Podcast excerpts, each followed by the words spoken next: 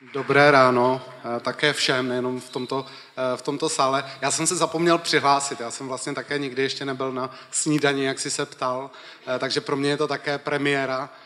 Je to premiéra opravdu této prezentace. Určitě není to tak, že bych se tomu tématu nevěnoval a že bych o tom tématu s někým nemluvil tématu psychologické portrétování věnujeme velkou pozornost na katedře psychologie, když přednáším psychologii osobnosti, protože považuji žánr psychologického portrétování za zcela zásadní. A to nejenom pro budoucí psychologii, ale myslím si, že pro každého člověka, který chce lépe rozumět ostatním. Co se vlastně rozumí žánrem psychologické portrétování, to je to, že vlastně se snažíme většinou slovy, není to nutné, ale většinou slovy, přiblížit něčí jedinečnost tak, že byste toho člověka rozpoznali podobně, jako rozpoznáváme lidi na dobrých portrétech. Že se podaří tomu portrétistovi vystihnout toho člověka tak, že někdy dokonce jenom několika tahy poznáte, kdo to je a nezaměníte ho za kohokoliv jiného. Portrétování nemusí být psychologické portrétování eh, jenom portrétování pomocí slov.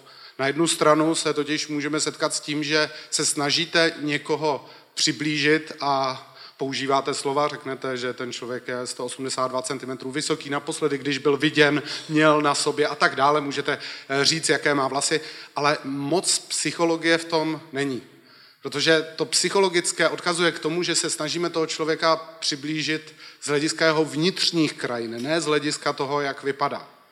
A na druhou stranu, když se díváme na portrétisty, kteří používají štětec místo, eh, místo slov, tak eh, někteří udělají výborný portrét, někde na mostě si necháte udělat portrét, takže skutečně se vám to podobá a přitom to neobsahuje nic dalšího. Je to jako kdybyste se nechali vyfotografovat na pas. V tom také není moc z vás. Ale jsou portrétisté, kteří jsou schopni tím štětcem eh, popsat něco daleko hlubšího, že eh, cítíte určitou náladu, dokonce jako kdybyste eh, v tom rozpoznali celkové naladění životní toho, toho člověka, jako kdyby bylo možné si domýšlet ten příběh. Takže někteří lidé jsou tak zdatní, že jsou schopni i výtvarně předat nějakou informaci o psychologii toho eh, člověka. Když eh, hovořím o tom jako o žánru, tak si myslím, že jeho pěstování je ušlechtilou činností, která zvyšuje emoční inteligenci každého, kdo se tomu věnuje a která vlastně přibližuje nebo, nebo prohlubuje porozumění ostatním lidem, protože teprve ve chvíli, když začnete třeba někoho malovat, kreslit, tak si ho začnete opravdu pořádně všímat jaké má oči, jaká je barva jeho očí, jaký má tvar rtů, jaké má vlasy. V tuhle chvíli to vidíte daleko intenzivněji, protože to musíte předat dál.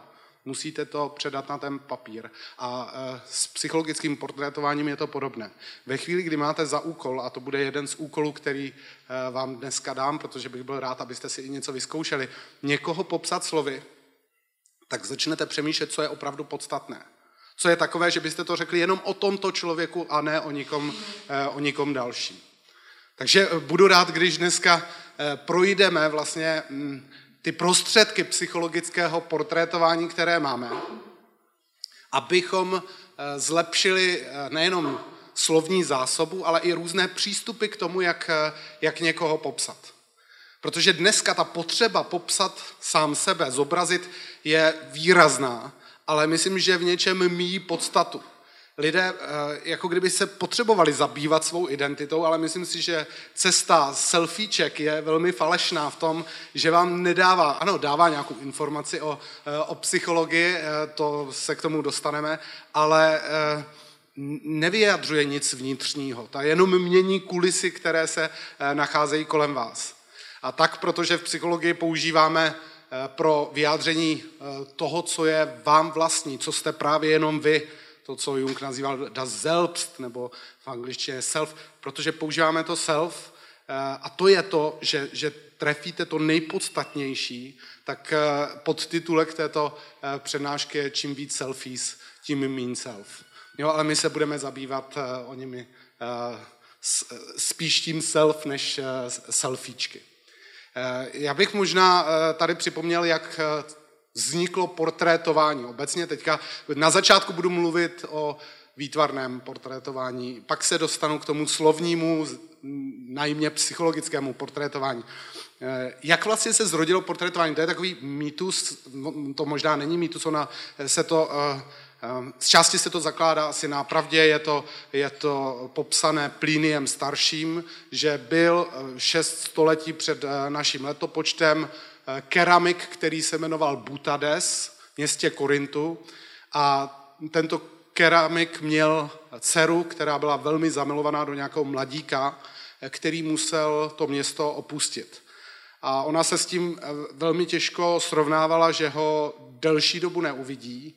A tak eh, toho večera, kdy se loučili, jí napadlo, že by obkreslila stín, který vrhal jeho obličej na zeď, že by obkreslila ty obrysy a její otec eh, jí vyrobil profil nebo relief jejího milého, aby byl stále přítomný i po dobu jeho cest.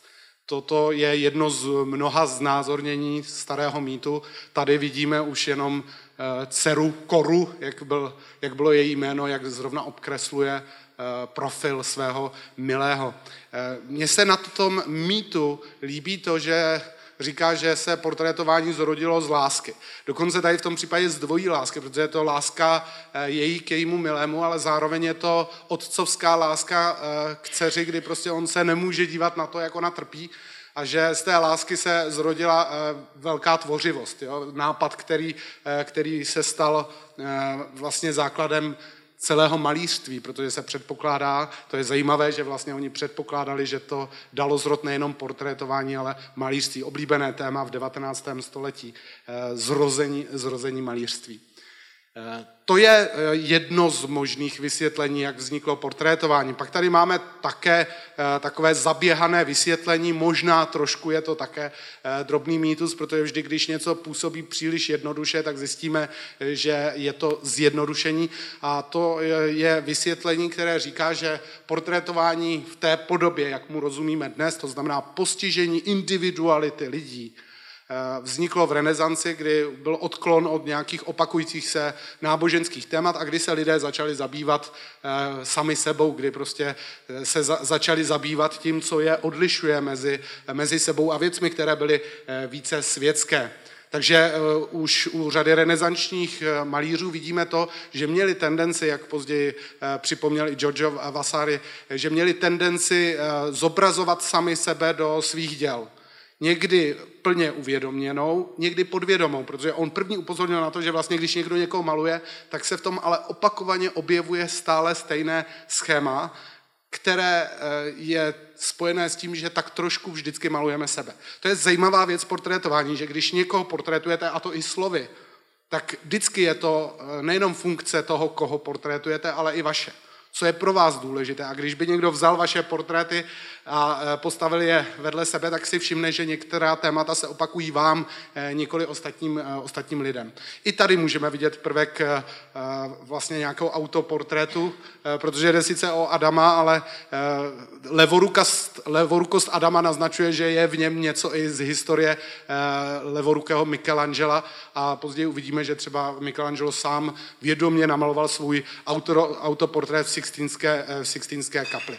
Eh, pokud jde ale o autoportréty, tak se eh, jejich eh, objevení spojuje s vynálezem zrcadla, takže se často vykládaly autoportréty jako žánr, který vznikl ve vazbě na benátský, benátské dotažení technologie výroby zrcadel, které vedlo k tomu, že se lidé konečně na sebe mohli dívat. Jsme někde kolem roku 1500. Jak jsem říkal, je to trošku zjednodušení protože můžeme najít daleko starší portréty. Nesmíme zapomenout, že se lidé taky mohli dívat do vody a že eh, se mohli eh, dívat do lesklých ploch. Jo? Takže, takže tady máme jeden z nejstarších autoportrétů, možná vůbec nejstarší portrét, o kterém víme doložitelně, že je to, že je to autoportrét, sochařský autoportrét z doby eh, Achnatona, kterého znáte možná, kdo, kdo četl Valtáryho Egyptiana Sinuheta, tak to je z té doby. A on zobrazil sám sebe i, i svou ženu. A pak tady máme celou řadu sochařských portrétů, byst, slavných, slavných osob, takže vidíme, že už ve starém Eh, Řecku, Římu, zřejmě to byla pěstovaná eh, záležitost a že v tu dobu, nakonec renesance, se vrací k těm eh, ideálům, se snažili postihnout to, čím jsou ti jednotliví lidé odlišitelní.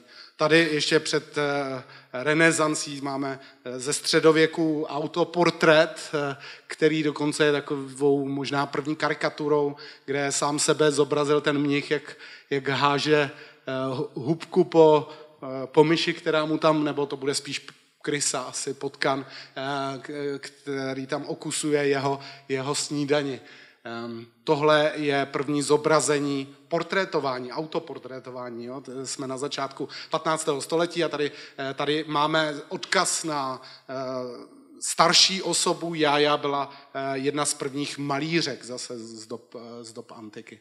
No a tady vlastně už máme eh, ten zlom, o kterém jsem hovořil, eh, objevení, portrétování eh, v té renesanční podobě. Toto je obraz, který jsem si neodpustil tam dát, protože jsem ho měl možnost před třema dny obdivovat ve Florenci v Brancačiho kapli. Je zlomový pro historii umění, protože se považuje za první obraz, kde byla použita perspektiva.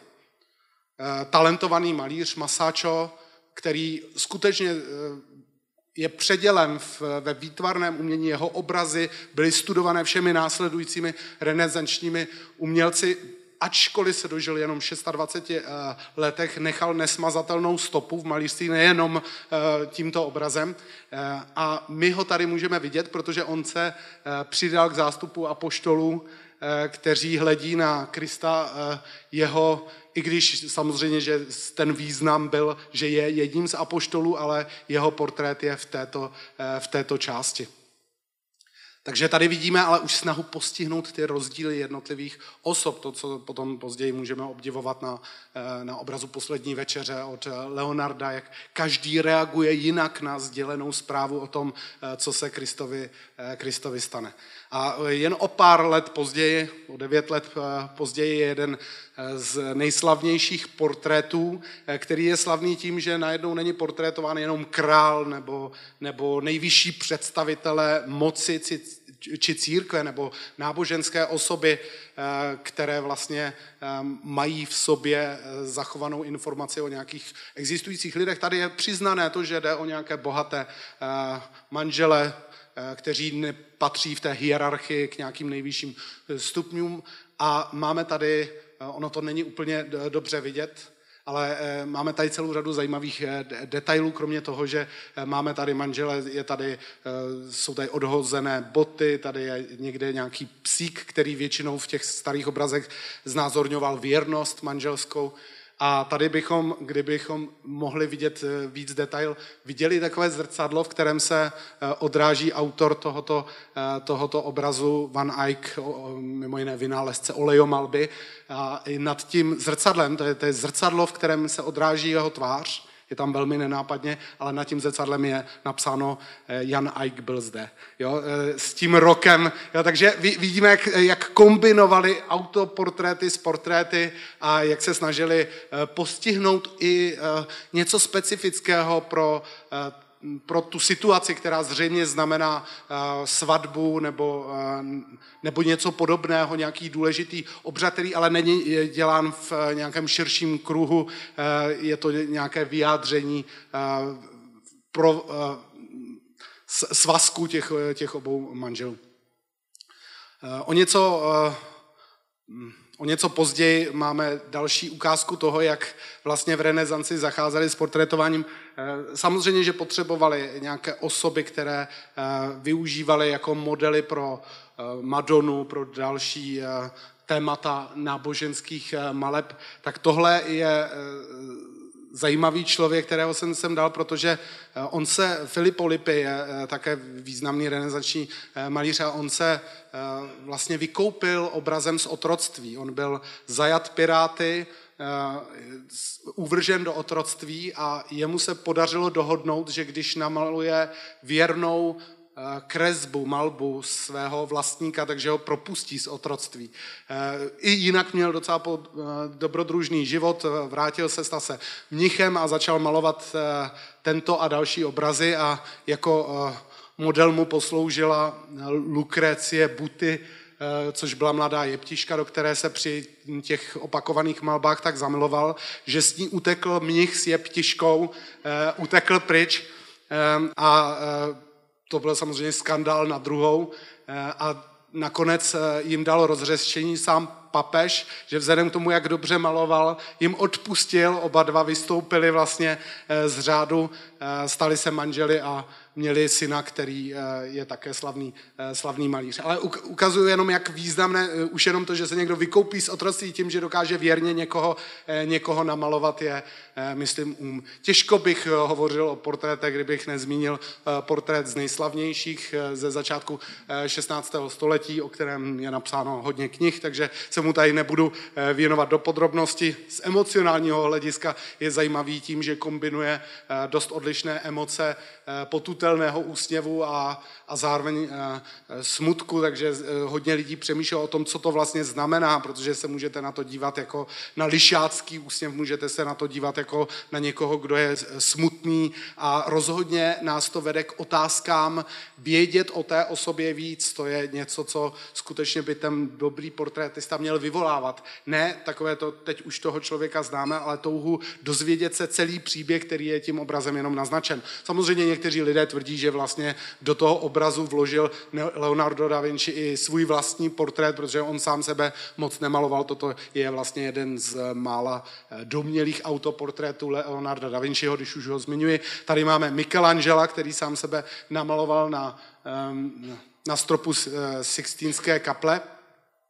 A e, zhruba ve stejném období vidíme, že také lidi začali mít zájem o malování mladých osob. Tohle je e, Rafaelův autoportrét z jinožských let. Tizian sám sebe začal malovat, až když byl e, hodně star, takže tam naopak vidíme první portréty starších osob. No a tak se vlastně z toho portrétování výtvarného stal takový, takový žánr, kdy ti lidé byli schopni sérii autoportrétů popsat celý životní příběh. Znova a znova se malovali, aby po každé pojali svůj portrét jinak, ale nejsou to selfiečka. Jo, ono to může takhle na první pohled vypadat, ale tady se nemění to prostředí, to, to, co je za tím člověkem, je většinou pořád eh, podobné. To, co se mění, je výraz v jeho obličej.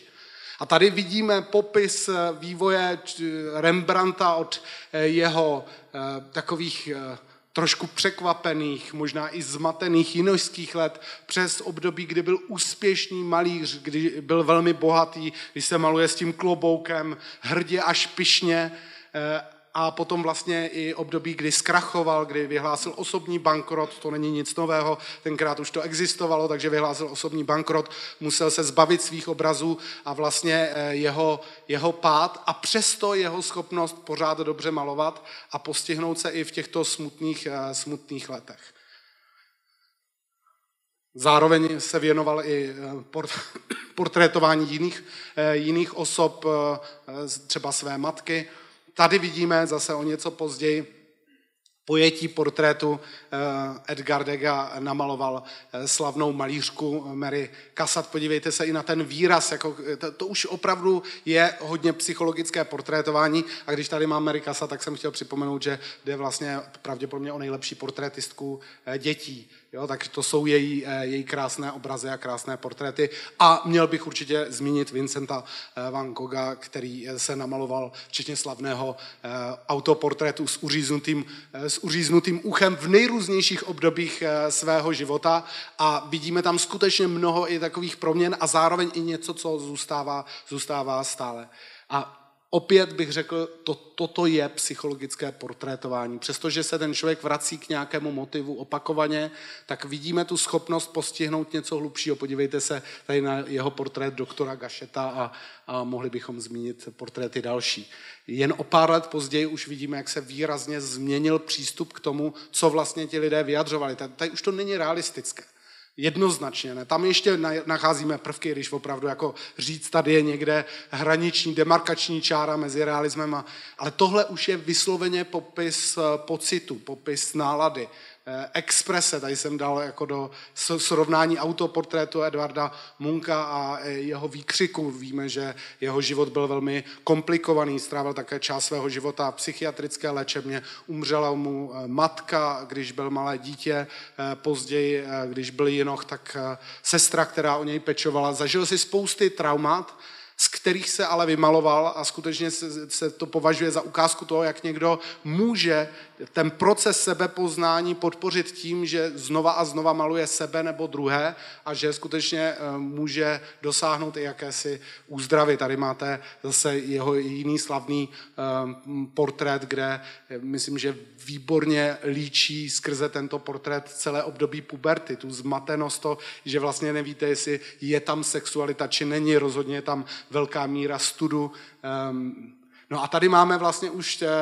takové to pozdější pojetí, kde si říkáme, tak to už není ani zobrazení toho, co je, to je zobrazení toho, co by mohlo být, to je zobrazení toho, eh, co vlastně je ponecháno naší fantazii René Magritte, jeho slavný obraz milenců, domyslete si, co chcete. Jo, to je, to je jako prázdná tabule, na kterou si můžete projikovat něco spíš ze sebe. Rozhodně ale to vede k tomu, že to stimuluje, eh, stimuluje naší fantazii. No a tadyhle to, tu část o tom výtvarném umění bych rád eh, spojil ještě s tímto slavným obrazem eh, Christinin svět, kde se podařilo tomu malíři vzdát hold obdivu eh, své postižené sousedce, která měla obrnu, takže nemohla chodit. A tady vidíte vlastně, jak je delikátně, opravdu mistrovsky vyjádřený její svět i, i tou těžkou dostupností, tou změnou horizontu vlastně, ta těžká dostupnost ta velká vzdálenost těch domů, když si představíme, že ona se k ním musí doplazit, to, co na první pohled vypadá jako strnulé, při bližším pohledu strnulé není. Vidíme, jak, se jí, eh, jak tam vítr povývá jejími vlasy, vidíme, že jsou tam někde vzadu eh, ptáci, takže vidíme kombinaci takové zdánlivé strnulosti a přitom velkého vnitřního pohybu a bohatosti.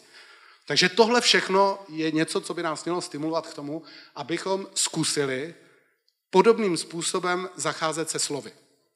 Jo, protože tohle je vyhraženo skutečně mistrům štětce. Možná tady z nás někdo umí malovat tak, že by dokázal namalovat svého souseda a my bychom to rozpoznali, ale většina lidí touto schopností nevládne. Ale byl to Michel de Montaigne, který říkal, proč vlastně se dělají portréty barvami, proč portrétisté malují, když můžeme popisovat.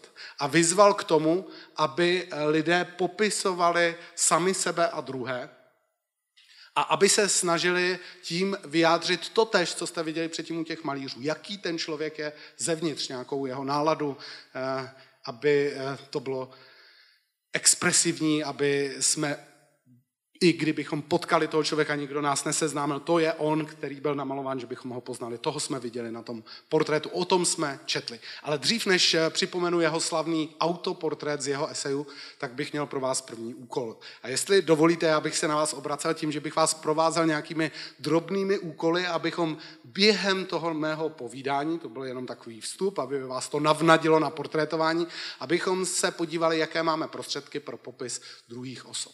Já bych vás teďka poprosil, jestli byste si našli souseda či sousedku, jestli by bylo možné utvořit nějaké dvojice. Samozřejmě nechci nikoho uh, nutit, máte právo z toho vystoupit, když by se vám nějaké uh, cvičení nepozdávalo. A, a udělal bych takový první, uh, takovou první intervenci. Jo? Když byste dostali za úkol, když byste dostali za úkol někoho popsat, tak jedna z možností, když bych řekl, máte minutu na to, abyste toho člověka popsali slovy, je frontální útok, že se ho zeptáte, tak mi něco o sobě pověz.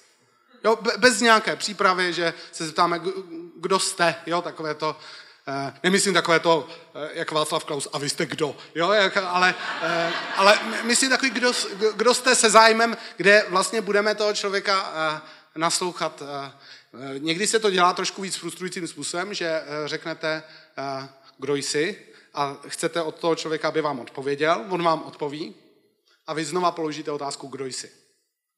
Můžete to dělat s tím opakovaným pokládáním, nebo se obraťte na svého souseda, sousedku a jenom se dívejte, abyste naznačovali, že se stále ptáte na to tež, kdo jsi.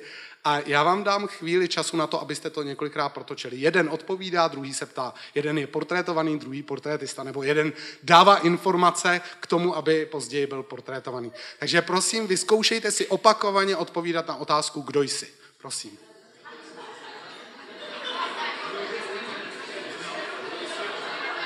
Eh, tohle je takové cvičení, které je někdy, když to opakujete, frustrující tím, že ilustruje jednu věc. Že my jsme připraveni něco o sobě říct, ale jenom do určité míry.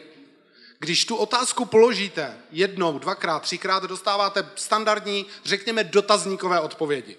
Jo, někdo řekne jméno, možná, že jste sem přišli jinak naladění, takže už vaše první odpověď je neobvyklá. Ale většina lidí, když je seznámena s tím, že se má někoho zeptat, kdo jsi a že má na to odpovědět, tak řekne, tak já se jmenuji Radvan Bahbok, třeba bych řekl, eh, a teď se mě někdo zeptá znova, já řeknu, eh, jsem muž, pak se mě někdo zeptá znova, řeknu, jsem psycholog, pak se mě někdo zeptá. Teď jako, čili to jsou takové věci, co je člověk zvyklý vyplňovat, jeho profese a tak dále. Pak řeknu, jsem otec, jo, pak si vzpomenu, že mám ještě další role, řeknu manžel, partner a tak dále, bratr. A teď eh, vyjmenováváte, tak tohle už se nepíše eh, do dotazníku, jsem bratr, jsem, eh, jsem vnuk, vnučka, jsem, ale, ale pořád ještě jsou to nějaké role, které máme.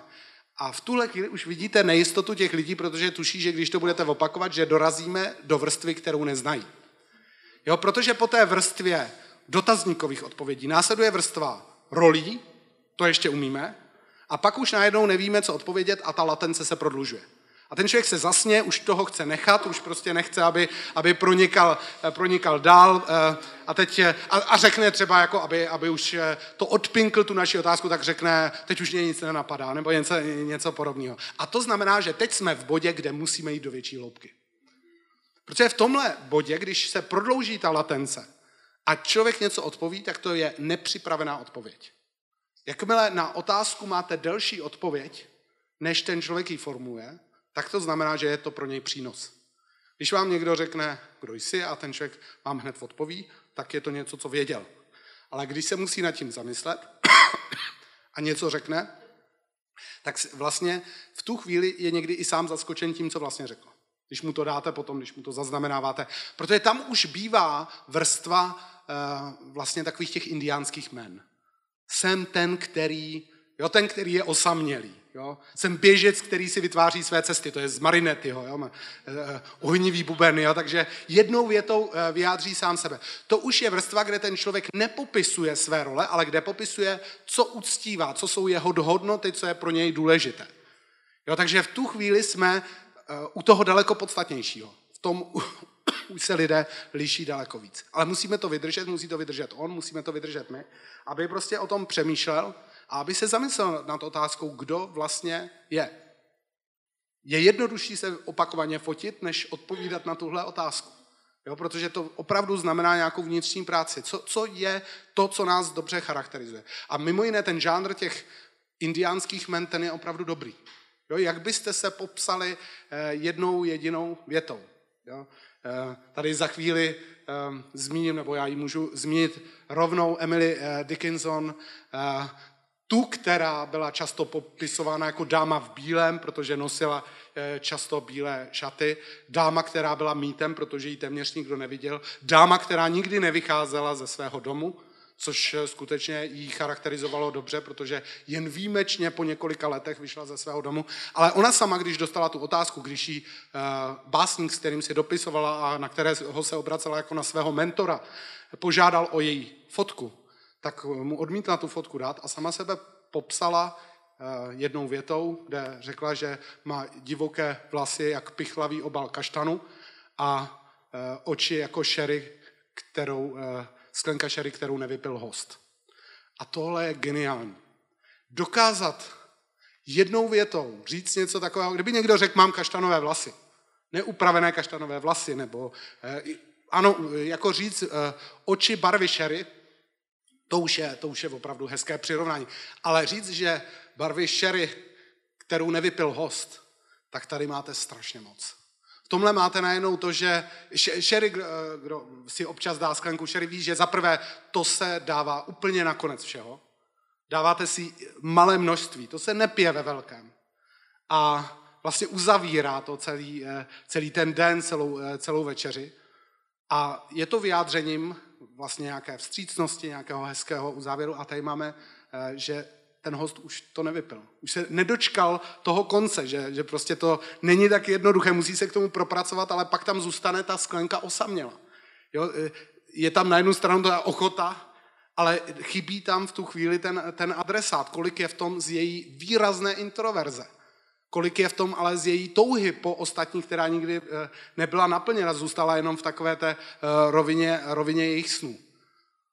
To je tak hezké, když někdo dokáže jednou jedinou větou popsat chování, ale, ale i vztah, který k tomu člověku má. Já jsem eh, byl svědkem úžasné situace, viděl jsem maminku s několika dětmi, malými dětmi, jak řekla, že si něco musí zařídit v obchodě, tak řekla, tak tady na mě počkejte. A ty děti byly tak malé, že sotva zmizela z jejich dohledu, tak místo, aby se rozprchly, aby tam nějak zlobili, tak se semkli do jednoho hloučku a teď čekali ve střehu, kdy přijde ta maminka.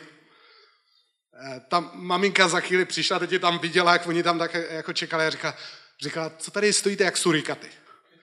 Jestli, jestli víte, jak uh, vypadají surikaty, tak prostě tím tím, jak řekla, co tady stojíte, jak surikaty, tím je řečeno v tu chvíli vše. Tím je vyjádřen její vztah k těm dětem. Tím je vyjádřeno, jak se asi ty děti cítily. Tím je vyjádřen ten jejich střech i to, jak se eh, drží, eh, drží dohromady. Já si myslím, že někteří lidé by si zasloužili zvětšnit za jednu jedinou větu. Když eh, by se někomu nepovedlo víc, jako samozřejmě se povedly nádherné děti, ale, ale než tento citát, tak by stejně ten citát měl být někde uh, tesán do kamene. Jo, protože když vám někdo řekne, co tady stojíš jak surikata, tak prostě to, to, to je přesně ukázka psychologického portrétování. A to je samozřejmě i to, s čím začal ten uh, Michel uh, um, Eh, Montaigne, protože já jsem tady si vzal eh, úryvek z toho eh, eseje, nebudu ho číst celý, ale celá kapitola v jeho esejích, vstupní, ne vstupní, ta je o jeho otci, to je portrét jeho otce, krásný, jako ta, takhle hezký portrét otce v literatuře těžko najdete. A pak je tam kapitola, jak vypadám a jaký jsem. Začíná to nuže, já jsem postavil o něco podprostřední, tento nedostatek je nejenom ošklivý, ale i nevýhodný, zvláště pro ty, kdo zastávají vedoucí místa. A od toho okamžiku začíná trvalé osočování sebe sama. Ale v tom osočování není něco zlomeného, něco patologického. V tom osočování je jeho styl, který prostě samozřejmě kontrastuje s tím, co o něm víme. Víme, že byl starostou v Bordeaux, že prostě zastával významné funkce, ale on tady píše, jsem bezmezně lenošný, bezmezně svodomi, svodo, pardon, svobody milovný, a to i od přírody, i z přesvědčení. Raději bych nacedil vlastní krve, než abych na sebe vzal starost. Jo, a teď e, říká, jako jsou tam dlouhé pasáže, kde popisuje sám sebe tím, co všechno neumí. Že neumí rozpoznávat jednotlivé mince mezi sebou, že neumí počítat na počítadle ač vlastní pozemky v Bordeaux, že neumí, a teď to eh, je zajímavé, že vlastně to je jeden z žánrů. Popsat se tím, co všichni myslíte, že umí a vy neumíte. Jo? Ale je to velmi takový eh, nebezpečný žánr, protože tohle, kdybyste zadali někomu, kdo eh, nemá velké sebevědomí, tak on vám samozřejmě popíše z toho papíru, samozřejmě zjistíte, že to, co si myslí, že neumí, by neuměla většina lidí, eh, že to není vůbec adekvátní, že je to výraz jeho přené skromnosti, ale trošku ho uvrháváme do toho pocitu, eh, který asi Montaigne neměl, že, že nemá ten člověk vlastní hodnotu. Daleko hezčí je něco, co si hned za chvíli vyzkoušíme, a to je říct, co umíte, v čem jste dobří. Čili teďka je další cvičení. Ten, kdo předtím se jenom ptal, měl to jednoduché, má teďka trošku složitější situaci. Máte dvě minuty na to, abyste řekli tomu svému sousedovi, sousedce, všem jste dobří. Co umíte rozhodně víc než většina lidí v populaci. Všem jste výjimeční. Pro někoho je to oblíbená úloha. Jo, jsou lidé, kteří říkají jo, jo, a pět minut, deset minut, ale někdo je zaskočen už jednou minutou. Máte dvě minuty, prosím.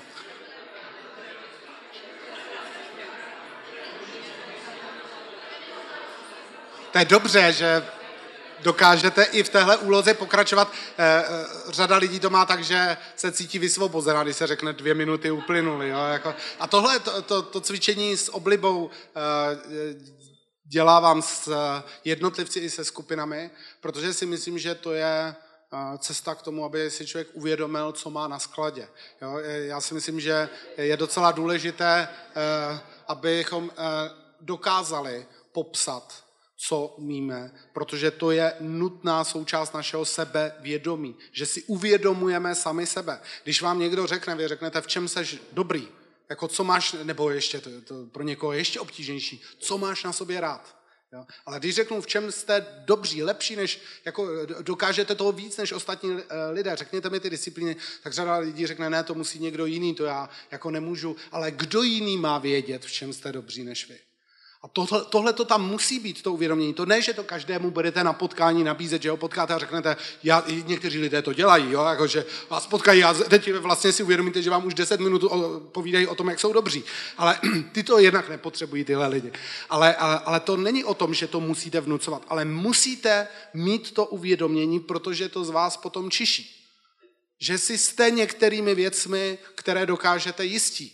Že, že tam jsou, čili tohle je hrozně důležité projít si na cestě k sebepoznání i tím, že si inventarizujete všechny své úspěchy, které jste udělali, to, co se vám povedlo, eh, v čem dokážete ostatní lidi třeba i překonat, v čem je dokážete inspirovat, pokud to nechceme formulovat tak kompetitivně. Takže tohle cvičení eh, je cvičení, ke kterému byste se mohli vracet a které můžete nabídnout i lidem kolem vás protože si eh, vyposlechnete to, v čem jsou ostatní dobří. Až budete chtít někoho připravit, že bude třeba i na nějaký pohovor, měl by si něčím takovým, eh, takovým projít.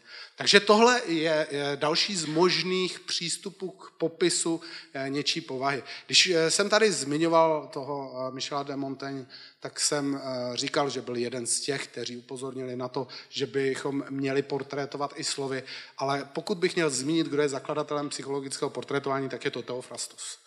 Teofrastos je sice pozdější, později datované jeho zobrazení eh, eh, ze středověku, ale eh, to byl žák Aristotela a on jako první napsal sbírku takových popisů, postřehů týkající se odlišitelných rozdílů mezi lidmi, která se jmenovala povahopisy, charakteres.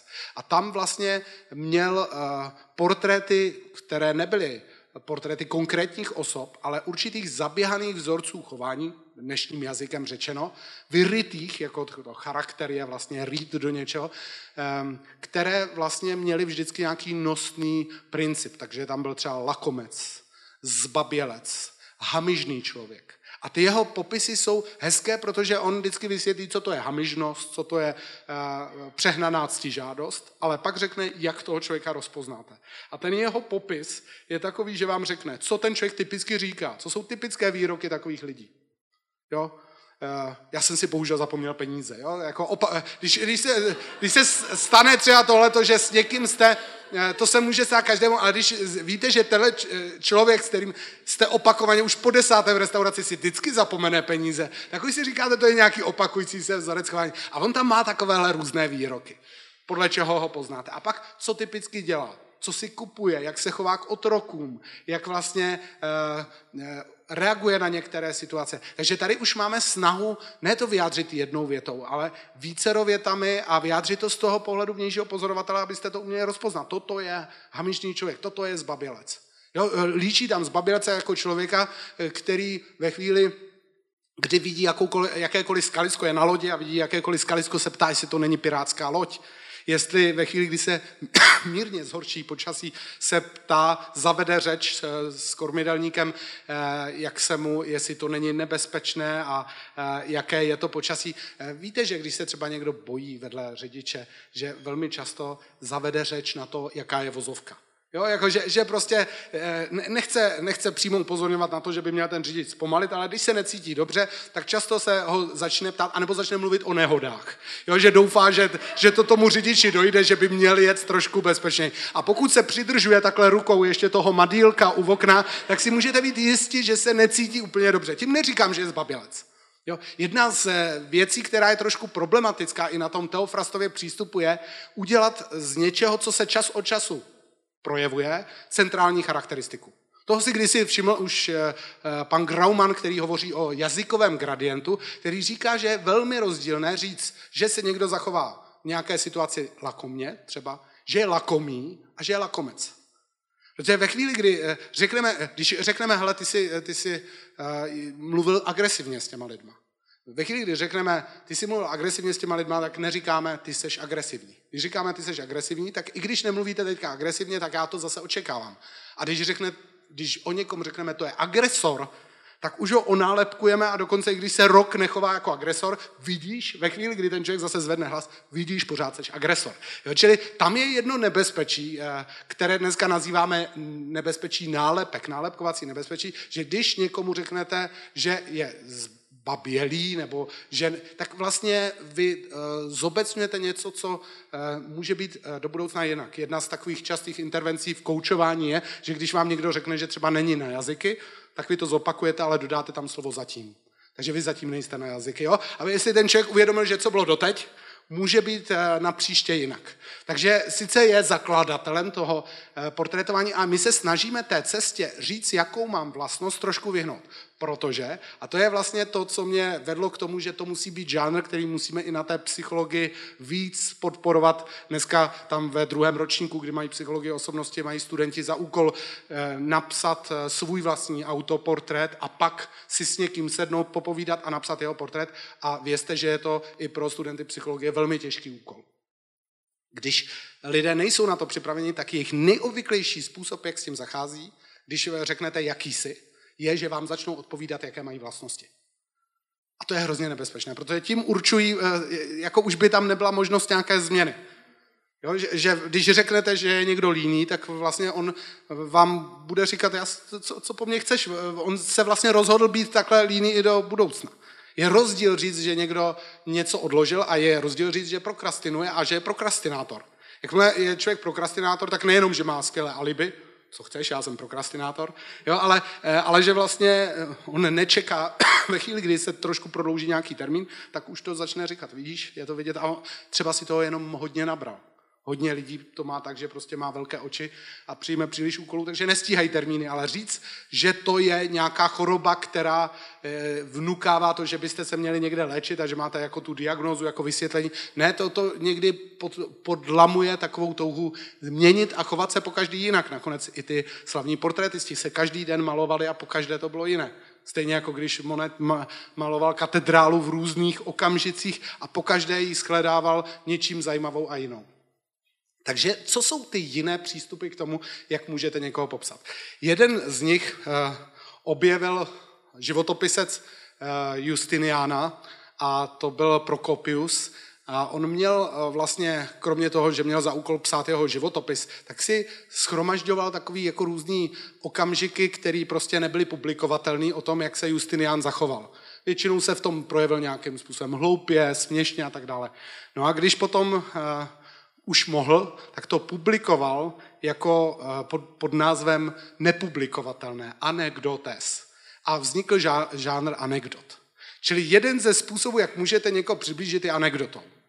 Jo, to, to někdy vyjádří hodně. Jo? Víte, František Josef, říkal jsem mu starý procházka, protože někde bylo v nějakým českým, českých novinách byla fotografie Františka Josefa, jak jde po Karlově mostě a tam bylo napsáno procházka, po most, eh, procházka na mostě nebo něco takového. Jo? Takže od té doby mu tady v Čechách říkali eh, starý procházka a o něm se říkala taková anekdota, že jak byl na tom mostě, tak se podíval, co to je tam za ty zábrany, jak, je, jak před těmi pilíři toho mostu je to dřevo a ptal se, co to je a oni řekli, že to je ochrana toho mostu, aby eh, led neohrožoval ty pilíře. On se chvíli se na to díval, pokynul hlavou, přešel na druhou stranu toho mostu a zeptal se, a proč to není na druhé straně. Jo, takže to, tohle, tohle vlastně je něco, co vám může eh, říct, jak vlastně Češi vnímali starého procházku, a, a, ale anekdota, eh, aby, aby jsme tomu rozuměli, anekdota není jenom vtip. Je to prostě příběh s pointou, takže když řeknete, že vlastně přistupujete k popisu eh, lidských povah anekdoticky, tak to znamená, že popisujete toho člověka svým zážitkem, který jste s tím člověkem měli. A to je jeden z hezkých způsobů, jak můžete někoho přiblížit, že řeknete, hele, já ti řeknu, jak, eh, co jsem s tím zažil, když jsem s tím byl na cestách. Jo, a vy vlastně najdete nějaký příběh, ale ten příběh to je celý on. Jo, že někdy se v nějakém chování projeví ten člověk, takže máme různé anekdoty. Třeba Kolumbus, kterému vyčítali, že to mohlo napadnout každého, který říkal, dobře, tak zkuste postavit vejce na stůl a nikomu se to nepodařilo, on ho naklepnul a stálo tam a oni řekli, to by taky napadlo každého a on řekl, ale nikdo to neudělal. Jo? Takže najednou tady máme to, čemu se říká jít mimo box svého uvažování, je, je to zábavná historka, už to není, už to není eh, vtip. Když Alexandr přišel někam do chrámu a tam mu řekli, že mají úzel, který nejde, eh, nejde rozmotat, gordický úzel, tak se na to chvíli díval a rozsekl ho svým mečem a řekl, a je to vyřešené. Jo? To je Alexandr Veliký. Jo? Takže a, a to, to vysvětluje mnohé z toho, jak zacházel s lidmi kolem sebe. Vysvětluje to to, proč se dostal tak daleko a vysvětlujete, proč se nedostal zpátky a proč se nedostal dál. Jo, čili tohle je vlastně eh, eh, anekdotické podání nebo přiblížení nějakého člověka. Takže kdybyste chtěli někoho eh, popsat, tak vlastně je dobré si vybavit nějaké charakteristické zážitky, které u toho člověka máte. Pak je tady jiný žánr. Žánr, kterým prosul malíř Archimboldo, to je jeho autoportrét z papíru se udělal. A to je, že vlastně dělal portréty z různých předmětů. A vlastně to je něco, co může každého charakterizovat, že můžete eh, místo toho, abyste se zabývali tím, jaký je ten člověk, se dívat, co používá za předměty. Jo? Co, co, co ho obklopuje. Tady máme slavný obraz eh, ambasadoři velvyslanci, kde máte samozřejmě portréty dvou osob, představitele, tady je biskup, tady je představitel světské moci, ale to, co je zajímavé, je, kolik je mezi nimi předmětů a že každý předmět něco znamená.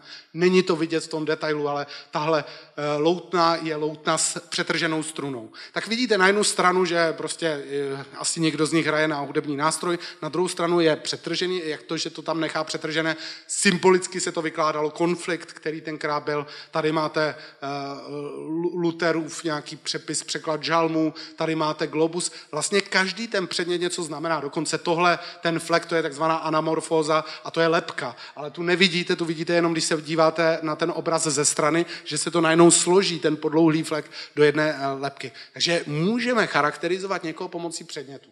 A to, to je výhodné ve chvíli, kdy vás eh, pozve do bytu třeba, si dobře prohlídnout nejenom jeho knihovnu, ale dobře si prohlídnout vlastně i, i to, co ho obklopuje.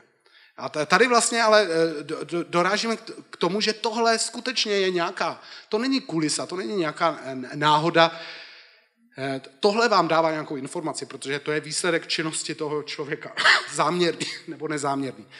Dneska tou nejčastější a já nechci říct slepá vět, nepřínosná větev se hlediska psychologického portrétování je to, že pořád dokola opakujete jeden téměř manieristický portrét a jenom mírně měníte nějaké detaily. A to je vlastně to, že bych taky mohl zařadit sem, ať už po stránce fotografické, výtvarné nebo i slovní to, že ten člověk se opakuje vlastně v tom, jak sám sebe popisuje. Že se rozhodl být nějaký, vytvořit si často i nějaký falešný obraz a to, co vytváří ten pocit, že, že se mění, je ten svět kolem něj.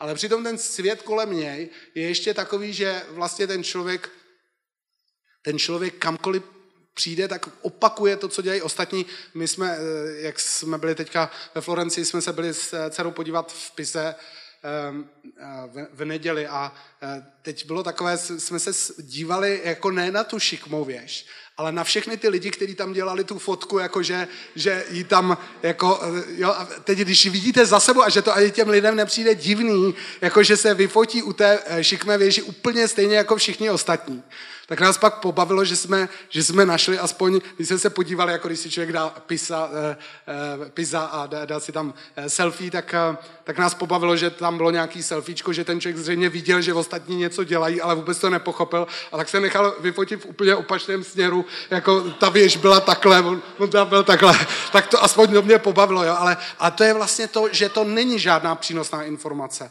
A i ta proměna té kulisy ve chvíli, kdy ten člověk s ní zachází úplně stejně jako všichni ostatní nic o něm neříká. A přesto jako by nás mělo zarazit, jak obrovskou potřebu lidé mají eh, fotit nějaká selfiečka. Tady máte první selfie selfiečko, to je z roku 1830, tady máte selfiečka kosmonauta, papeže a tak dále.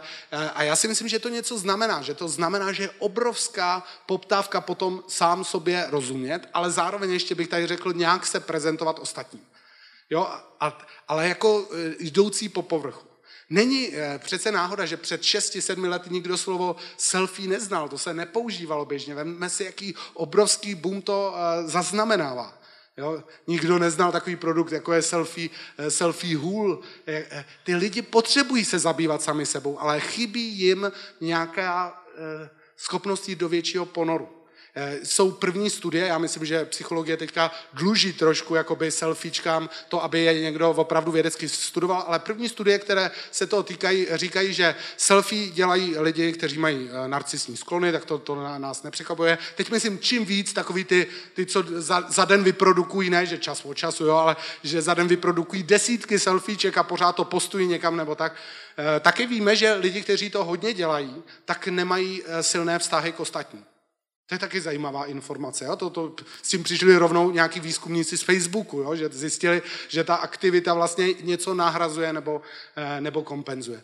Takže eh, já to tady líčím jako nějakou eh, větev, kterou bychom se neměli dát. Tak co, co jiného? Tak my jsme se přihlásili, už třeba letos jsme měli PF spíš jako než selfie shelfie.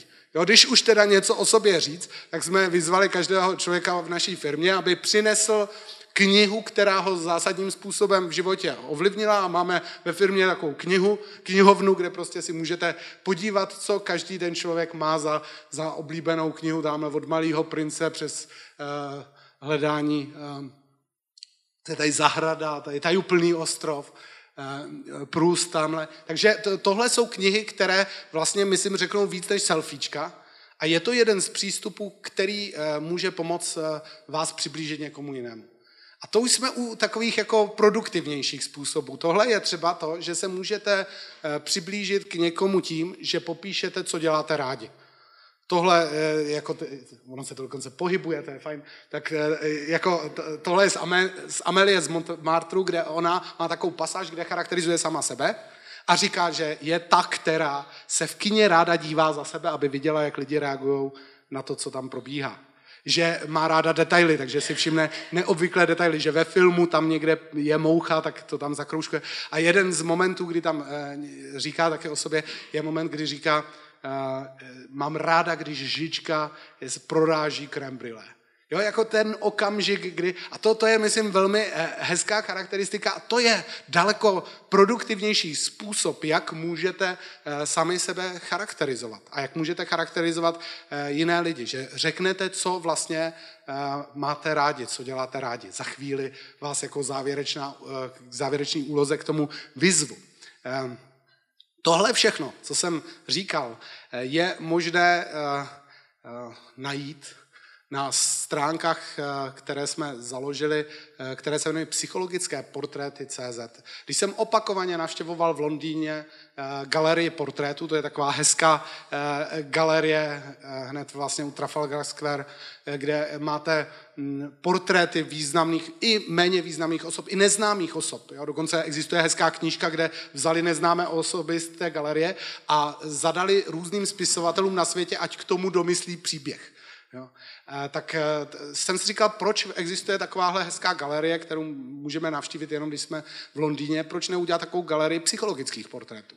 A tak vlastně e, jsem i ve spolupráci s jinými lidmi začal do této galerie vkládat hezké portréty. Začali jsme tím Teofrastem.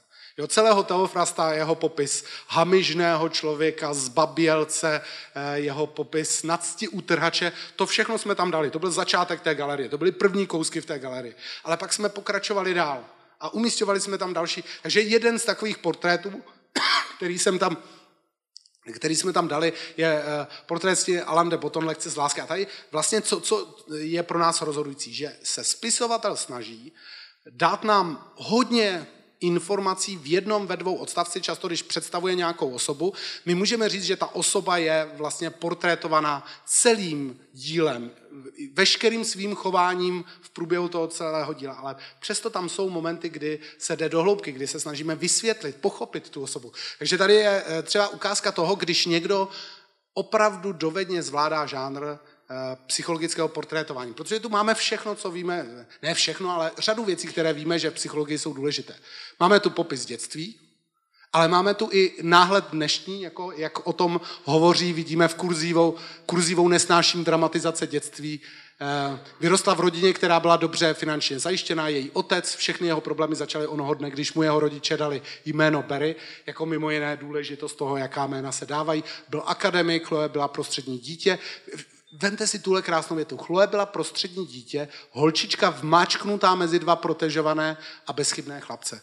Jo? Adler, který se věnoval tomu, kdy se narodíme, jestli jako první, prostřední, poslední, eh, líčí, že eh, prostřední dítě ze tří to má komplikované. To není vlastně jednoduchá pozice. Ale tady je to ještě zvýrazněné, protože řekne vmáčknutá, jo, příliš malý věkový rozdíl mezi jedním, druhým, druhým, třetím a vmáčknutá, eh, jako neměla zřejmě ten prostor, jak někdo dokáže několika slovy říct tolik o takzvané konstelaci narození těch, těch osob.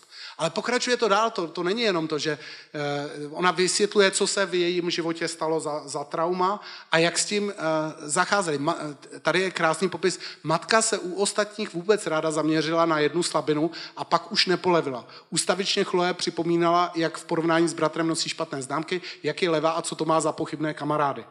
Kritika to zpočátku nebyla nějak zvlášť trefná, ale s každou další zmínkou byla pravdivější. Jo, tady máme dokonce popis toho, co se nazývá nálepkovací efekt. A, a takhle to pokračuje dál, Chloe hledala lásku svého otce, jenže tenhle člověk si své city střežil stejně neústupně, jako se s ní pedanticky dělil o právní vědomosti. Tohle už je eh, opravdu umný, mistrovský portrét.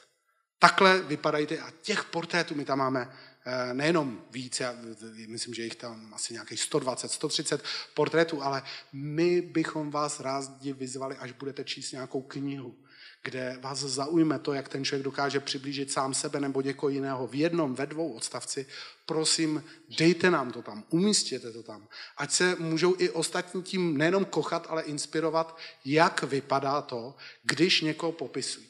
A protože se blíží závěr a já mám závěrečnou úlohu, kterou to uzavřeme, ehm, tak bych vám chtěl říct, že tam najdete i takové doporučení, e, které je tam pod názvem abeceda portrétování. Ne vyčerpávající, ale rozhodně inspirující v tom, co všechno můžete u lidí použít k tomu, abyste je dokázali popsat. Třeba asociace. Jo? Jaké vyvolává ten člověk asociace? Jací jsou jeho blízcí lidé? To někdy řekne, když si necháte popsat vaše nejlepší přátele, tak často eh, je člověk daleko upřímnější k tomu, co říká o sobě, než kdybyste ho přímo vyzvali, aby popisoval. Jo, dokonce je známo, že když někdo má zvíře domácí a eh, vyzvete ho k tomu, aby popisoval vlastnosti svého zvířete, že tam typicky uvádí vlastnosti, které se týkají jeho. Jo, jako že, že je dobré. Takže i to, jak, jak vnímáme to své okolí cíle. Jako Adler říkal, že důležité je pochopit chování ne z toho, co se stalo v dětství, ale z hlediska toho, co ten člověk chce dosáhnout. Denní i noční sny. Jo, z látky snů jsme vytvářeni, jak píše někde, eh, někde Shakespeare. Extrémní a neobvyklé zážitky, to je skutečně, to je přínosný způsob zeptat se někoho, co si mimořádného zažil. Eh, filie a fobie, netřeba eh, popisovat genetická věná zátěže před, předků a tak dále. Jméno a já. Jo? Zeptejte se toho člověka, jak se jmenuje, co mu říká jeho jméno. Jo, eh, ví se, že jsme, říká se tomu nominativní determinismus, že naše chování je ovlivněno naším jménem. Ale teď se musíme ptát taky, jaké verze toho jména ten člověk má rád a jaké verze nemá rád, protože to má e, spojen a tak dále. Mohu pokračovat. Umy, vlohy a vlastnosti a tak. Typické věty, které ten člověk říká. Opakující se motivy v jeho, v jeho životě. Nemoci a nedostatky. To všechno můžete použít. A tak vlastně předtím, než, eh, než se spolu rozloučíme a předtím, než bude pasáž věnovaná odpovědím a otázkám, tak vás vyzvu k poslední úloze. Eh, a to je úloha, že se chvíli budete ptát svého souseda a sousedky, eh, jací, co, co vám o sobě řeknou. Můžete si eh, zvolit jakýkoliv z těchto bodů, můžete se ptát na, na cíle, které ten člověk má, nebo na důležitý zážitek, kterým by se charakterizoval. A až budeme tady dneska odcházet po té části otázek a odpovědí, tak bych byl rád, kdybyste svému sousedovi a sousedce věnovali literární portrét. Poté, co si s ním budete povídat nějakou dobu, napište pár vět, kde můžete kombinovat to, co vám řekl, s tím, co vnímáte vy, dokonce i s tím, co odhadujete vy, a napište mu je, podepište se a každý tak odejde dneska s hezkým dárkem.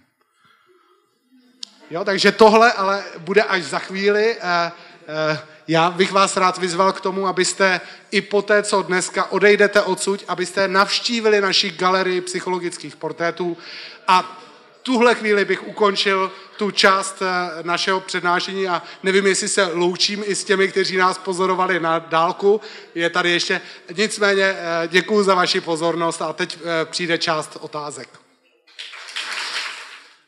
Já když jsem, já když jsem dělal já když jsem u tebe dělal a absolvoval jsem ten kurz, tak já jsem si vlastně uvědomil, že jako moje slovní zásoba na jako pocity a emoce je jako kdyby hrozně moc jako úzká. A když se na to tady dívám, tak jako si nepřipadám jako kdyby, že jako žádný odborník, že mám jako kdyby fakt jako velmi, velmi úzkou zásobu toho, co vlastně jsem schopen vyjádřit. Pak jsem dostal A4 jako pozitivních a negativních a tak dále. A teď jsem si četl, co je všechno, jako, co je všechno možné. Tak dá se, dá se vůbec jako kdyby tady tohleto jako nacvičit a vlastně jako kdyby si rozšiřovat tu zásobu pomocí, pomocí toho, aby si byl schopen ty věci vůbec vyjádřit? Ano, Díky. dá. Eh, řada lidí není na to zvyklá, že by eh, na tu otázku odpovídala, že by se tím zabývala, takže spousta lidí má ten slovník svých emocí velmi zúžený, dokonce jsou lidé, kteří nemají vůbec slova pro své emoce, že jo? alexitivní lidé. A to, co vlastně se dělá, je, že si musíme rozšiřovat svou zásobu a jeden ze způsobů, který se třeba používá na různých psychologických výcvicích, je, že vám někdo řekne, jak se máš, nebo jak se cítíš, ale odmítne, když odpovíte jedním slovem nebo jednou větou. A ve chvíli, kdy máte několik vět na to, abyste odpověděli, jak se cítíte, tak už to není tak snadné, protože zjistíte, že nemůžete říct, ale OK, nebo docela dobrý, jo, nebo jde to. Jo? Musíte říct, a v tu chvíli ten člověk si říká, tak jak to mám, buď použiju nějakou emoci, ale musím ji podrobně podrobněji popsat, protože eh, lidi často neškálují ty emoce. Je rozdíl mezi obavami, strachem, hrůzou, mezi splínem, mezi smutkem, žalem, hořem. Jo, že, že potřebujeme je mít jakoby, jako malíř barvy, že on neřekne modrá, ale má různé verze té modré, kobaltovou moř a námořní moř. A nebo eh, používáte přirovnání. A to je velmi jako způsob přínosný, že řeknete, jak se cítíte, nebo kdy jste se cítili podobně, nebo se přirovnáte k počasí, jako já se tak cítím, jako když, eh, když jedu ráno kolem slap a tam, tam je mlha nad tou vodou, tak mám podobnou, jo, jako že popis, eh, popíšete svoji náladu nebo svůj pocit eh, přes nějakou krajinu nebo, nebo další přirovnání. Barvy můžete použít, chutě můžete použít.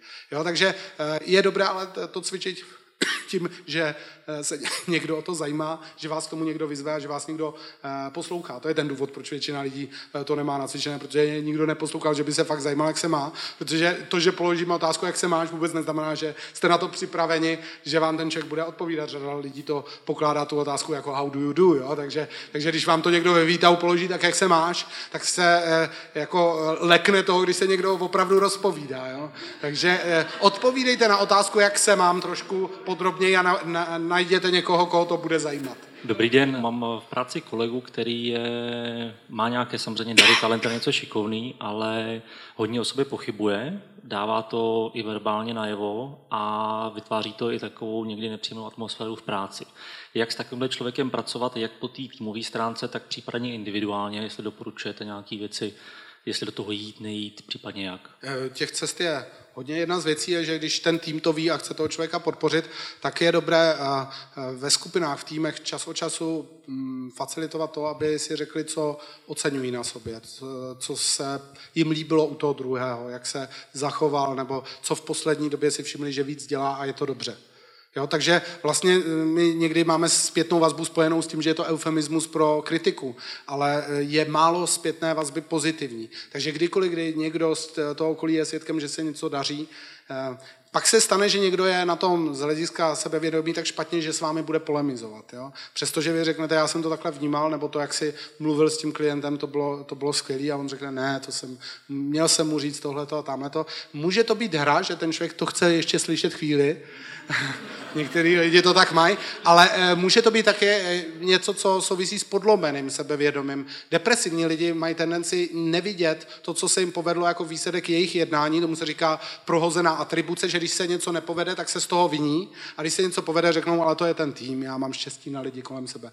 A dělá se u nich atribuční terapie, že se učí e, jakoby přiznat si svůj díl, co e, vlastně udělali oni pro to. Jo? Že, e, a nejdřív jim v tom pomáháte, ale snažíte se, aby ten člověk je zadáno, že musí najít něco, co se mu povedlo od minule, je zadáno to, že řekne, co pro to udělal, jo? ale to už je potom terapie. Jo? V tom týmu je to spíš ho podpořit nějakou pochvalou. Někdy je dobré dát zpětnou vazbu, ty se takhle chováš a dokonce zakázat, ale neříkej tohleto. Jo, ne, ne, neříkejte nějaký e, soudy o druhých, ne, nekritizujte tohleto, tak můžete zadat, neříkej takovéhle jako e, věci o sobě. Jo. A ne, že by to úplně zmizelo tím, že se to nebude zmiňovat, ale aspoň se to nepodporuje. Dobré ráno. Ahoj. Jakou má vazbu psychologické portrétování a MBTI nebo čtyři elementy a tak dále? Je tam nějaká provázanost, ty si zatím nic nezmínil? Tak přístup k popisu osob je buď takový, že jde cestou kvantitativní, kdy dopředu máme nějaké souřadnice, jako kdybychom dávali gps a teď vyjadřujeme v souřadnicích X, Y, Z, kam ten člověk bude patřit, že ať už jsou to ty naše four elements, kde se snažíme z hlediska těch eh, čtyřech faktorů, které jsou pojmenované eh, elementy, anebo třeba Big Five je hodně psychologii používaný, že vlastně řeknete, kde ten člověk je na škále extraverze, introverze, labilita, stabilita, svědomitost, tak vlastně se zjistilo, že spousty vlastností, které používáme, můžeme eh, převést na několik základních faktorů, které jsou jejich pozadí, jako chemické látky můžeme převést na prvky a má smysl, třeba když někdy řeknete, hele, já mám 10 vteřin, abych se o tom člověku něco dozvěděl, tak má smysl, že mu ukážete eh, jeho MBTI profil nebo že mu ukážete jeho, eh, jeho třeba profil Big Five. Ale tahle cesta nevede k tomu, že když vidíte ten profil, že si dokážete toho člověka odlišitelně uh, představit. Jo? Ta jenom řekne, jsou tam některé věci pravděpodobnější, bude pro něj komunikace lehčí, těžší, můžu se víc spolehnout na uh, úkoly, které mi bude dodávat, protože je svědomitější nebo, nebo méně, že bude asi i nedochvilný. Můžu z toho zlepšit své odhady, ale nemám zážitek jedinečnosti. A ten zážitek jedinečnosti ten dostanu opravdu tou kvalitativní cestou, kdy musím najít něco, co ani nestojí za to, že byste, jo, když třeba eh, řeknu o někom, že je šachista, tak pro většinu lidí není důležité jako je charakterizovat tím, jestli umí nebo neumí hrát šachy. Ale pokud někdo eh, věnuje velkou část svého života šachům, odebírá ten časopis, tak vlastně jejich život je ve znamení šachu. Nestojí za to, abychom dělali dimenzi šachismus jako nějakou, kterou stanovujeme u všech lidí, ale pro tohle člověka to smysl má. Takže tam vlastně u toho portretování jde často o nalezení jedinečných kvalit, které vlastně nemá smysl stanovovat u eh, druhých osob. Jedinečných zájmů. Takže se to eh, doplňuje. Jo? Jeden přístup je takový dát tam ty dimenze, ale každého vlastně tlačujeme do přesně daného, jo, změříme, to je asi, možná bych to přirovnal k tomu, že když o někom řeknu jeho výšku a váhu, tak mi to něco řekne. Jo, zejména, když prostě e, tam má třeba on e, Demonten, že byl hodně malé postavy, když muž je e, hodně malý, nebo když je hodně vysoký, tak to něco pro jeho život znamená, ale když řeknu třeba, že měří 185 cm, tak dobře, jako, jo, je to nějaká informace o něm, ale jako takových lidí žije na světě hodně, já ho podle tohle ještě rozpoznat neumím. Jo, takže eh, jako, myslím si, že je dobré ovládat obojí a snažíme se i studenty třeba na psychologii podpořit v tom, ať umí nějaký systém, který to třeba schematizuje, který umožní používat takové pojmy jako introvert, extravert, ale pak ať to odhodí a zapomenou na to, protože jinak budeme každého jenom uh, katulkovat z těchto předem připravených pozic. Já se chci zeptat, jak správně číst a dobře interpretovat to, co nám ta druhá strana říká, protože tady popisujete spoustu nástrojů, které můžou být neúplně dostatečně konkrétní, co ten člověk vlastně, jaký je, co cítí. Jestli máte nějaký typy, který dokážete rychle přenést, jak s tím pracovat. Jedna věc je, že se lidí na něco můžeme ptát, můžeme se jich třeba ptát, jaký jsou. A druhá věc je, že musíme vědět, že to, co nám odpovídají, je to, jak ten člověk sám sebe vnímá že možná jiní by eh, neřekli o něm, že je klidný, nebo on řekne, že je hodně eh, neschopný v něčem a my víme, že mu ta věc, v které on říká, že je neschopný, eh, velmi jde v porovnání s ostatními. Takže nemůžeme to brát, že to je objektivní údaj. Ale tady neexistují objektivní údaje. Když se na to budeme dívat, jako tohle ten člověk o sobě říká, takhle se vidí, tak máme určitě pravdu. Takže je dobré, když prostě to nevezmeme, co ten člověk o sobě řekl, odstraníme uvozovky a řekneme, takový ten člověk je. Ale když, a to se doporučuje třeba i v anamnézách psychologických, řekneme, eh, ten člověk se považuje za spolehlivého a, ta, a tak dále. A tím tam vzniká ten, ten odstup, že je docela dobré eh, vědět, že ten člověk řekl o sobě, že je spolehlivý, ale neznamená to, že se můžeme spolehnout na jeho informaci o spolehlivosti. Eh, další ale věc, která nám tam pomáhá, je, že, že vlastně, když něco o sobě říká, tak se můžeme ptát, proč si to myslí? Jako co o, o, tom vypovídá? Jo, třeba eh, se můžu zeptat, eh, hele, jsi připravený dělat pro svého zaměstnavatele nadstandardně? Ten člověk řekne jasně. Jo, chce být přijat, řekne jasně. Vy řeknete, a to je eh, otázka a strategie, kterou bych rád všem doporučil, vy řeknete, tak mi dej příklady, kdy jsi pro svého zaměstnavatele dělal něco nadstandardně. A tady najednou vidíme, že každý pod tím slovem eh, rozumí něco úplně jiného. Když vám někdo řekne, jednou jsem zůstal o dvě hodiny díl v práci, si řeknete, je, jako, jestli tohle je něco, co mu stojí za zmínku, že je nadstandardní chování, tak radši ne. Jo? Jako, eh, protože předtím jsme nevěděli, že on má slovo nadstandardně, úplně jinak definované. Čili jedna z nejlepších cest, jak eh, lidi pochopit, je nedat na to, co o sobě říkají, ale co dělají. Podle skutků jejich poznáte. A tomuhle přístupu se psychologie říká behaviorální strategie, že když ten člověk o sobě něco říká, tak řeknete, tak mi to na něčem ilustruj. Jo, kdy, když vám řekne, že dobře zvládá stres, tak mi řekni, kdy jsi zvládal velký stres. Dej mi příklad ve svém životě, který to dokazuje. A tady najednou zjistíte, že spousta těch věcí, které lidi o sobě říkají, se najednou rozpustí. Protože ten člověk to nemůže na něčem, na něčem doložit. Jo, on si to jenom myslí, ale vlastně on nikdy ani nezažil pořádný stres. Jo, protože pro někoho, my se, letos jsme se taky ptali uh, studentů, uh, co se hlásili na psychologii, co, co zažili ve svém životě jako nějaký, uh, nějakou důležitou událost. No pro některý studenty je největší událostí maturita zatím. A jsou studenti, kteří už chtěli ve svých 20 letech zažít tolik jako věcí, které je nějakým způsobem formulovali a učinili zralými, že prostě proti tomu maturita vůbec nic neznamená. Jo, takže behaviorální strategie a pak ještě jeden postup, když mluví ten člověk, tak se dívejte, jak koresponduje to, co o sobě říká, eh, s tím, co vyjadřují jeho emoce. Emoce jsou hrozně důležité. My potřebujeme v těch odpovědích ty emoce vidět. Protože jinak, když tam nevidíme emoce, si říkáme, to je naučená odpověď. Eh, a, a, a ty emoce, ty jsou vlastně nějakým důkazním materiálem nepřímým, kromě toho, co ten člověk snáší jako na, na své straně, jako ty činy, o kterých my nevíme, tak se díváme, jestli je tam ta emoce, která těm uh, událostem odpovídá. Jo, a to je uh, dobrý, třeba když potřebujete vědět, jestli ten člověk, já, já nevím, když potřebujete zjistit, jestli někdo je trošku jako psychopaticky laděná osoba, to znamená, že má problémy s nějakou svojí emocionalitou, tak je třeba dobrá otázka. Uh, zeptejte se, jestli zažil někdy moment, kdy se za něco styděl. Ty lidi nemají Eh, pro ně to není jednoduchý najít moment, kdy se styděli. Jo, to se doporučuje, jo, se, protože oni neumějí vyhledávat přes emoce obecně, ale ještě když se zeptáte na stud, tak to je, to je zvýrazněný sociální cit. Já jsem řekl něco, co jsem neměl říct. Já jsem někoho urazil, nebo nebylo něco vhodného. To mají lidi, kteří mají velmi dobrý sociální cit. A když někdo řekne styděl, to si nepamatuju. Jo, ale vidíte ani, že to, to ani ne, nemá smysl hledat. Jo? Takže, takže jsou různý postupy, jak můžeme verifikovat eh, to, co si ten člověk myslí. Jo? A řada vlastně lidí ani neví, co má o sobě říct, takže tápe a různě se chytají z, z astrologických znamení a dalších věcí, protože oni fakt nevědí, jaký jsou. Proto třeba kolem puberty spousta lidí touží po různých testech a vlastně, když byste jim vyměnili ty testy a dali jim nějaký jiný test, tak vám to taky odsouhlasí. Oni nevědí, co si mají o sobě myslet. To je ideální příležitost na to, aby si vytvořili, jak si teda chtějí být, aby si to do budoucna projektovali. My se pomalu blížíme k otázce, která už tady možná zazněla, nebo to už všichni víte, ale k čemu se používá psychologické prof... Eh, portrétování?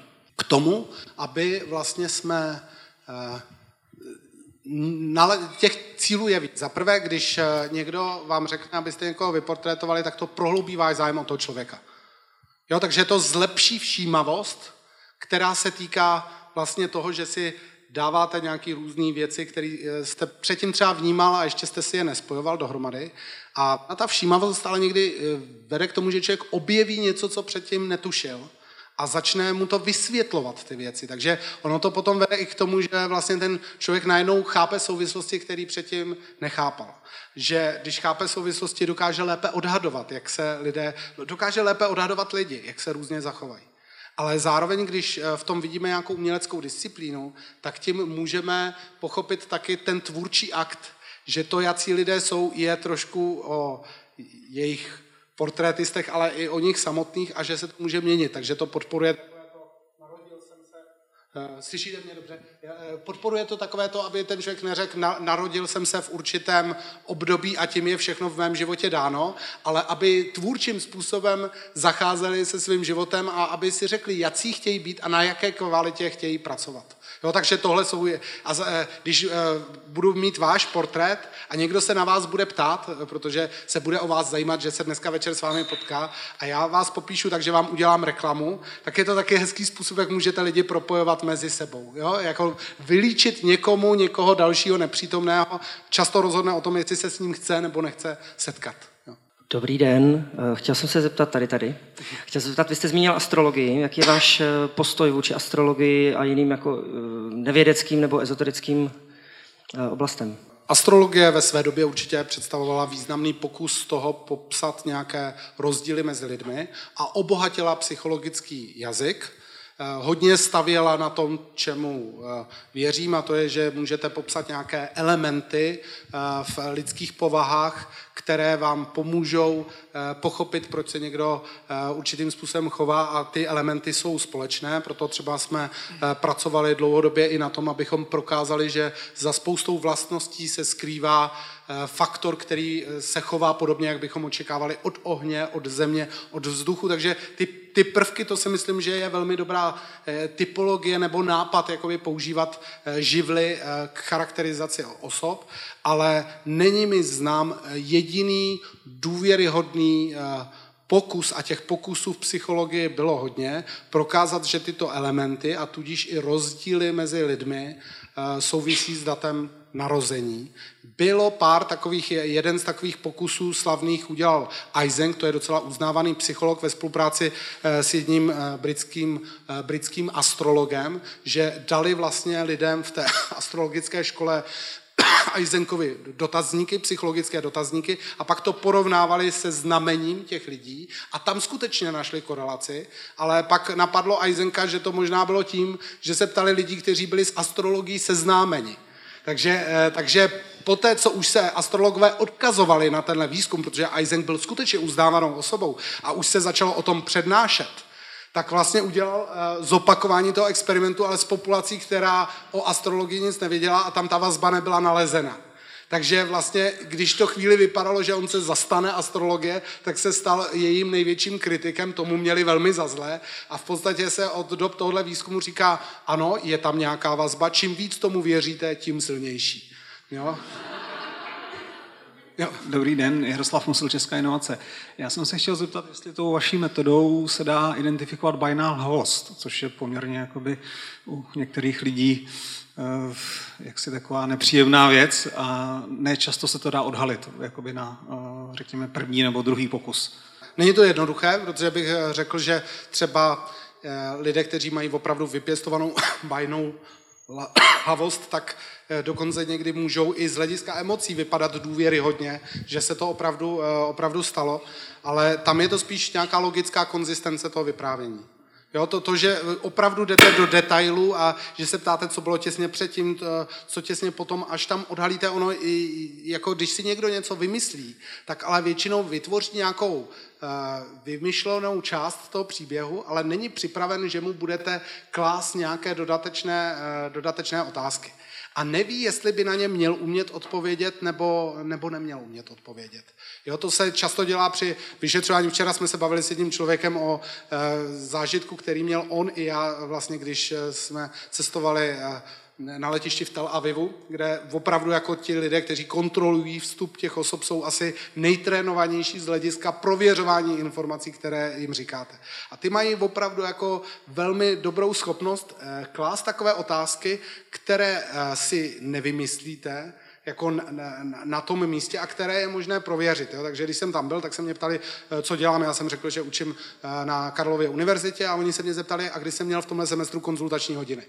Jo, to, to je otázka, která, eh, jako, a samozřejmě, když učíte někde, tak víte, kdy máte konzultační hodiny, nebo jaký jste měli rozvrh. Nepamatujete si rozvrh před dvěma lety, ale tenhle si pamatujete.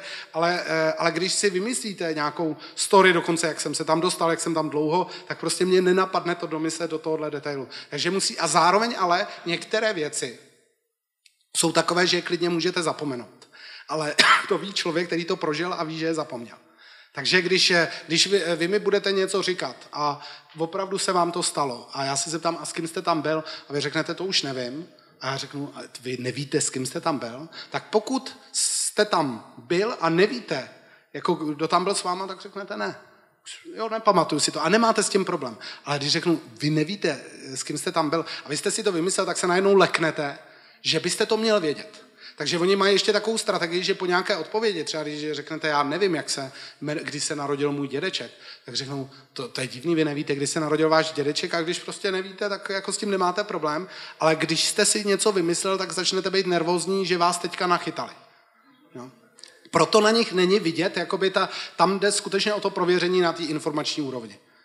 Jo, čili ne takový to, to, co jsem říkal, to byl dodatek ještě k jinému postupu, který používají, to spochybnění. To spochybnění u nich tolik nefunguje. Ale funguje tam to eh, jít do detailu, ptát se na prověřitelný fakta, který se toho týkají, eh, jo, a potom, eh, potom vlastně spíš na základě nějakého logického rozboru, než všímání si těch emocí.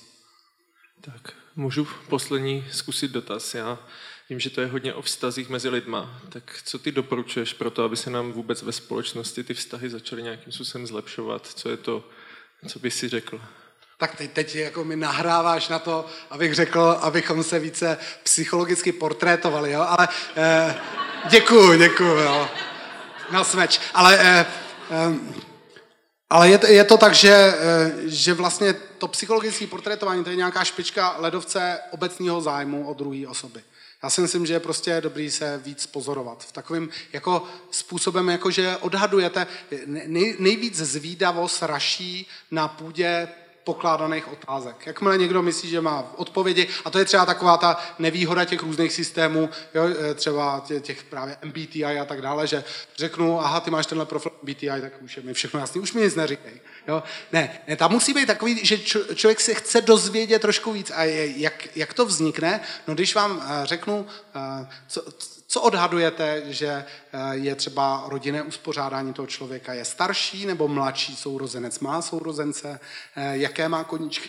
Jaký odhadnete, že, že měl koníček? Myslíte si, že je z Prahy nebo vyrůstal někde na venkově? Jakmile začnete lidi odhadovat, tak ne proto, abyste vlastně si hráli na člověka, který všechno dopředu pozná, ale proto, aby vás eh, to pak vedlo k tomu, že se na to zeptáte.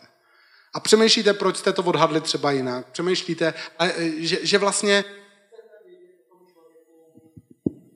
Zajímavé. Jo, že, že chcete vědět o tom člověku víc. Takže vlastně úplně na začátku, jako to portrétování už je, je klást si otázky týkající se lidí kolem vás.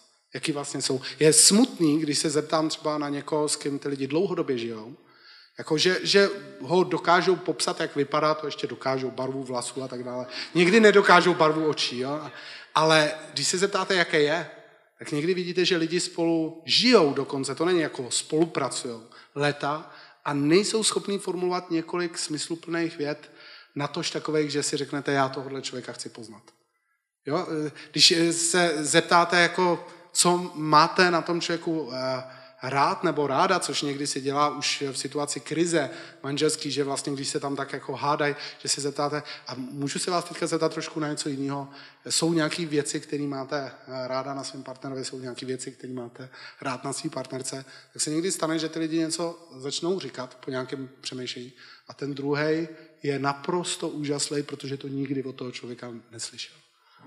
Jo, čili opravdu jde o to probuzení všímavosti vůči tomu druhému, vůči změnám. Ne, že jsem ho poznal před lety a on je od té doby stejný, vůči tomu, čím je dneska odlišný oproti tomu, jak se choval včera. Všímat si těch odlišností a když jsou pozitivní, tak na ně upozorňovat. A třeba pokud je o sebe samotné, tak je to často spojené s otázkou, kterou často kladu lidem, čím jste se poslední dobou překvapil. Jo, aby si člověk nemyslel, že i sám sobě rozumí. Ten Montaigne tam má krásnou větu. V mém já je tolik různých já, že se liší ještě více než mé já od těch druhých. Jo? Jakože, že prostě každý z nás má tolik potencialit v sobě. Jo? Takže nakonec to vede i k tomu, že máme zájem o sebe a já myslím, že si to každý z nás zaslouží mít nepatologický zájem o sebe. Takže to byla poslední otázka. Rád vám babuch. Děkuji. Děkuji.